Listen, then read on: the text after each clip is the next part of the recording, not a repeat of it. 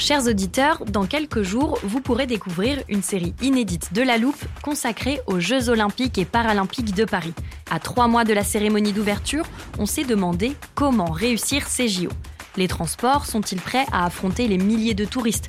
Le dispositif de sécurité est-il suffisant? L'enthousiasme sera-t-il finalement au rendez-vous? Pour répondre, on plonge durant cinq épisodes dans les archives des éditions précédentes, accompagnés des journalistes de l'Express. C'est à retrouver à partir du 13 mai sur toutes les plateformes d'écoute.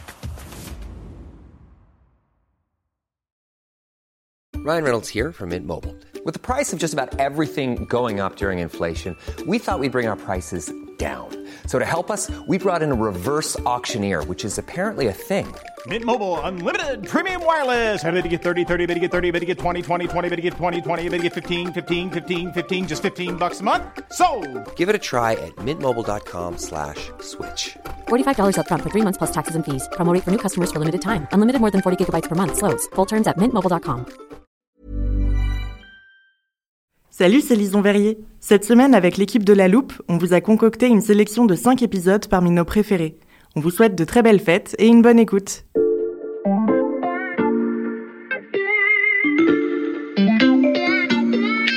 Salut, c'est Xavier Yvon. Nous sommes le lundi 15 novembre 2021. Bienvenue dans La Loupe, le podcast quotidien de l'Express. Allez, venez, on va écouter l'info de plus près. Si je vous parle d'un groupe américain richissime et surpuissant, dont les services servent à des milliards d'êtres humains partout dans le monde, y compris vous, et pas plus tard qu'aujourd'hui, je vous laisse quelques secondes pour réfléchir et vous me dites Euh, Google Amazon. Apple C'est pas faux, mais c'est pas la réponse que j'attends. Je ne vous accable pas parce que c'était un peu une question piège. Le groupe que l'on cherche, c'est BlackRock. Peut-être que vous n'en avez jamais entendu parler. Peut-être que vous savez vaguement qu'il s'agit d'un gestionnaire d'actifs, mais que vous ne vous sentez pas vraiment concerné. Si c'est le cas, il va falloir réviser votre jugement. Parce que votre lien avec BlackRock n'est pas palpable comme une recherche Google ou une demande d'amis sur Facebook, mais il existe. Tout simplement parce que le groupe gère l'argent qui dort sur votre compte en banque et aussi l'assurance de votre voisin et aussi la retraite de millions d'Américains financés par des fonds de pension. Et je pourrais continuer la liste longtemps. Au total, le portefeuille de BlackRock est rempli de près de 10 000 milliards de dollars. Oui, vous avez bien entendu, 10 000 milliards de dollars. C'est l'équivalent de tous les stocks d'or dans le monde. Alors là, normalement, vous commencez à être intrigué. Ça tombe bien. Gardez vos écouteurs, montez même un peu le son. On va vous raconter l'incroyable histoire du Google de la finance. Épisode 1, l'hyperactif BlackRock. Et quand on parle de finance à l'Express, on fait appel à notre spécialiste, Raphaël Bloch, du service économie. Salut Raphaël. Salut Xavier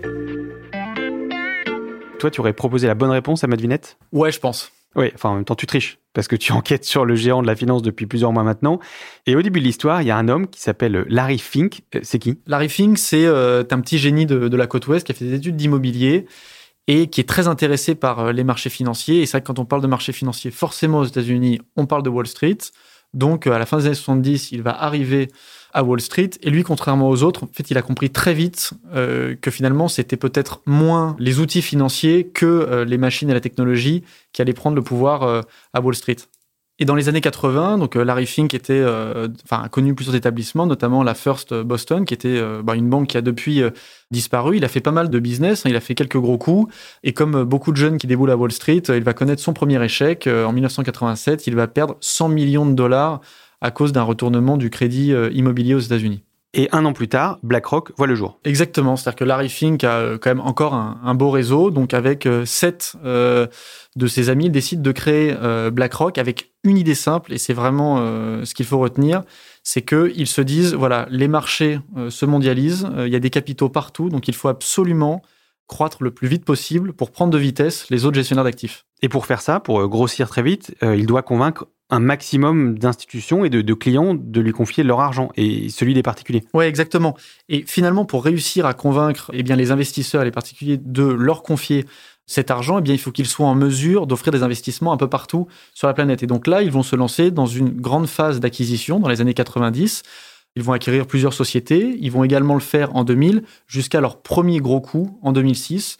Hein, c'est le, rachat euh, bah, des activités de gestion d'actifs de Merrill Lynch. Merrill Lynch, la grande banque d'affaires américaine, et deux ans plus tard, c'est la crise des subprimes. Dans l'actualité ce soir, la tempête sur les marchés financiers. La célèbre banque d'affaires américaine Lehman Brothers se déclare en faillite, victime de la crise des subprimes. Les bourses plongent, Paris perd près de 4%.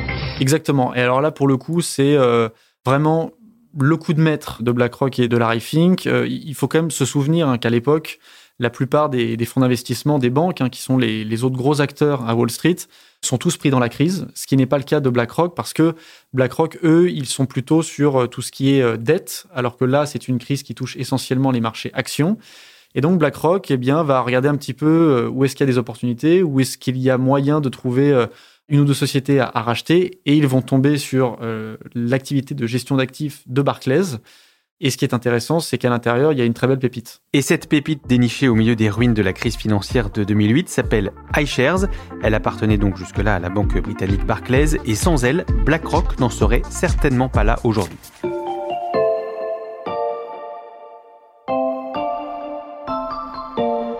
Vous écoutez toujours le même podcast, il est toujours question de finances, et pourtant, on va maintenant parler de parfum de glace Raphaël, c'est à toi. Donc cette fameuse euh, pépite, iShares, est une société un peu particulière. Euh, elle crée et commercialise des ETF. Ce sont des fonds négociés en bourse. Alors Xavier, je te connais, tu vas me mhm. demander mhm. voilà la petite définition euh, dans la moire, mais ce que je te propose, c'est de t'expliquer les ETF avec les glaces. Ah, ça, ça me parle.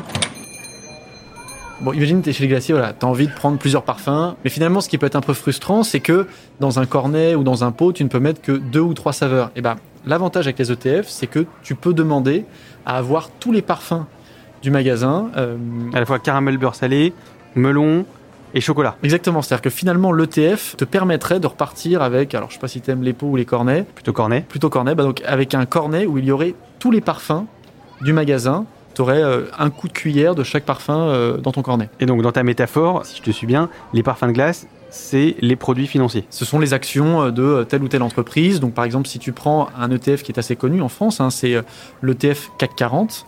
Dans ce fonds, tu vas retrouver un bout d'action de chaque entreprise du CAC 40, c'est-à-dire qu'au lieu d'aller investir dans chaque entreprise, eh bien tu as un produit qui te permet d'être exposé finalement à tout l'indice CAC 40. Si je comprends bien Raphaël, le cornet CAC 40, euh, la boule de vanille c'est NJ, euh, la boule de fraise euh, c'est Total, etc. Mais est-ce qu'il en existe des ETF comme ça dans d'autres domaines? Oui, alors c'est justement l'avantage, c'est que se sont développés au fur et à mesure des ETF spécifiques. Pour te prendre l'exemple d'un ETF sur l'énergie, eh bien tu aurais donc uniquement des sociétés qui sont dans le secteur de l'énergie, un peu comme euh, tu aurais dans le magasin de glace euh, uniquement des saveurs euh, caramel avec toutes les déclinaisons possibles. J'ai compris l'idée, sauf que les titres financiers, bah, ça se mange pas, hein, aux dernières nouvelles. Donc quel est l'intérêt de tous les avoir? Le principal et ce qui fait son succès, c'est que finalement, quand tu es investi sur bien toutes les boîtes du CAC 40, bah, il y a moins de risques en fait de baisse, c'est-à-dire que même si quelques entreprises connaissent des difficultés, les autres pourront compenser. Donc finalement, voilà, ça te permet d'avoir euh, une exposition, un portefeuille euh, un peu plus homogène. Et ces ETF, euh, ça rapporte autant d'argent que si on investissait seulement sur quelques actifs? Bah, C'est justement toute la révolution des ETF, c'est-à-dire que à la base, la gestion d'actifs, ça implique bah, pour les gestionnaires d'être très sélectifs, d'aller chercher les entreprises les plus rentables. Donc, pour ce travail, ils vous promettent 10% de performance, mais en même temps, ils vous prennent eh bien des, des, frais qui sont plus élevés. Ça peut être 3, 4, 5% sur l'argent que vous leur avez confié. Alors qu'avec les ETF, vu que les gestionnaires d'actifs comme BlackRock sont moins présents sur les marchés, ils ont moins besoin de sélectionner les bonnes entreprises, eh bien, ils vous promettent une performance de 5%, mais en même temps, vu qu'ils vous prélèvent moins de 1%, bah, vous vous y retrouvez. Et c'est comme ça que BlackRock est passé euh, devant les autres gestionnaires d'actifs, les marchands de glace qui étaient eux à l'ancienne. C'est grâce à tous ces afflux sur les ETF, hein, là où ils sont euh, leaders mondiaux, qu'ils ont réussi à monter sur la première marche euh, du podium à l'échelle mondiale. On a bien compris le rôle des ETF dans le succès de, de BlackRock. Alors, je finis mon cornet. On sort du magasin de glace pour parler, tenez-vous bien, du génie d'Aladin.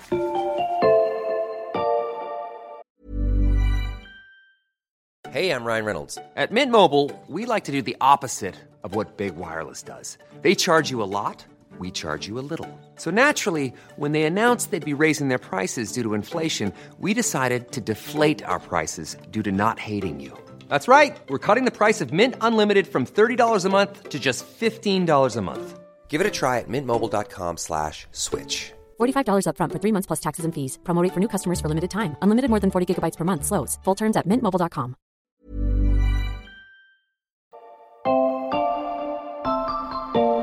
Direction les États-Unis, l'État de Washington plus précisément, et la ville de Wenatchee. Raphaël, euh, qu'est-ce qu'on trouve là-bas? Alors, il faut imaginer euh, une zone industrielle. Dans cette zone industrielle, il y a deux grands bâtiments. On a l'impression que ce sont des, en fait, des entrepôts euh, d'Amazon, alors qu'en réalité, il y a des salariés de BlackRock. Pourtant, quand on pense à des salariés de gestionnaires d'actifs, on les imagine plutôt à des milliers de kilomètres de là, à Wall Street, à acheter et à vendre des titres sur les marchés. Ouais, mais là, les BlackRockers, hein, donc les salariés de BlackRock, s'occupent d'Aladin. Aladdin, comme le dessin animé, le tapis volant, Jasmine, tout ça. Euh, non, non, non, non, pas du tout. Euh, Là, on parle d'un super ordinateur. Aladdin a été créé dans les années 90. C'est une sorte de grosse machine qui est capable, euh, en fait, d'absorber toutes les données. Et avec ces données, il fait des, des calculs de risque, des calculs d'investissement. Et c'est lui qui permet à BlackRock de gérer le portefeuille de ses clients et d'investir un peu partout sur les marchés. Et ça marche comment? Bah, Aladdin mouline euh, tout un euh, tas de données. hein. C'est quasiment même euh, la plus grosse base de données euh, du monde. Tu peux trouver le taux de croissance de tous les pays, le niveau de crédit, le niveau de, de chômage,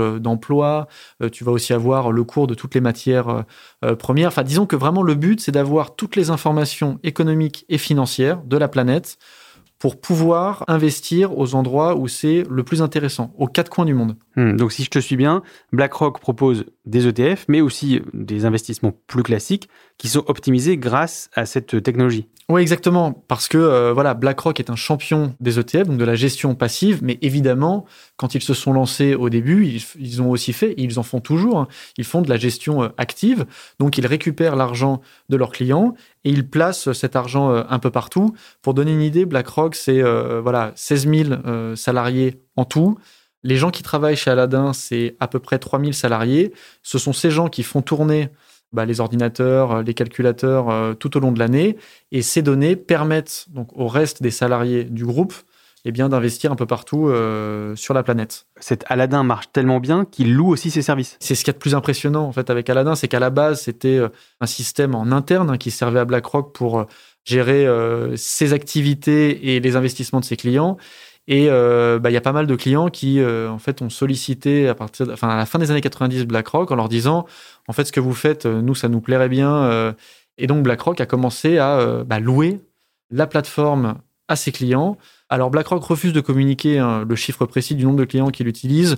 Il y en a plusieurs centaines euh, dans le monde. En France, il y en a plusieurs, comme BNP Paribas. Euh, Moi, je leur ai posé la question et euh, ils sont ravis des services d'Aladin. Donc c'est pas juste un jeu de mots facile que de parler du, du génie d'Aladin. Exactement. Et en fait, Aladdin est même tellement efficace que bah, là, on parle de tout ce qui est marché-action, les obligations, enfin les entreprises. Mais figure-toi que euh, Aladdin euh, est aussi devenu une passerelle pour BlackRock vers les États. Il y a pas mal d'exemples euh, à citer, mais il y en a un quand même qui est, vraiment emblématique, c'est celui de, la Grèce. Je sais pas si tu te souviens, mais donc après la crise de 2008, il y a eu donc la crise des dettes souveraines en Europe. Plusieurs pays sont retrouvés vraiment en difficulté. Quand la Grèce a commencé en fait à bah, perdre pied avec une dette abyssale, figure-toi qu'il n'était même pas capable en fait de savoir exactement euh, à qui il devait de l'argent, euh, dans quelle proportion. Et là, BlackRock est arrivé en disant bah écoutez, euh, nous on a un système qui marche bien avec bah, toutes les entreprises, avec les marchés. On est aussi capable finalement d'auditer, enfin de voir globalement le, le niveau vos dettes, de savoir précisément à qui vous devez de l'argent, qui peut-être vous doit de l'argent. Ils ont travaillé pendant des semaines, voire même quelques mois. Ils ont à la fin réussi à bah, voir euh, précisément euh, où en était euh, la dette grecque. Et c'est sur en fait, les travaux de BlackRock que euh, l'Europe a bâti son plan de sauvetage avec le, le FMI. BlackRock au secours de la Grèce endettée, quand on entend ça, on a envie de savoir, Raphaël, si BlackRock exploite ses liens privilégiés avec les États et puis aussi avec les entreprises. Oui, alors évidemment, même si eux s'en défendent, ce qui est normal, quand vous réussissez ce type de coup, eh bien, vous ouvrez toutes les portes du pouvoir. Et donc, aujourd'hui, ils ont des relations privilégiées avec euh, bah, toutes les grandes puissances. Et sans considérer qu'ils discutent d'État à État, euh, c'est une société qui compte énormément sur la planète. On comprend qu'on n'est pas au bout de nos surprises. Euh, L'influence de BlackRock est telle qu'on a décidé de lui consacrer un deuxième épisode. Ouais, et j'ai encore plein de trucs à raconter. Alors je rassure nos auditeurs, il ne faudra pas attendre trop longtemps. On se retrouve dès demain pour la suite. Et pour être sûr de ne pas la rater, bah, pensez à vous abonner sur votre plateforme d'écoute, par exemple Deezer, Apple Podcast ou Podcast Addict. Vous pouvez aussi nous mettre des étoiles, nous laisser des commentaires ou nous écrire par mail à cette adresse loupe at l'express.fr. Cet épisode a été fabriqué avec Louis Coutel, Margot Lanuzel, Mathias Pengili et Lison Verrier.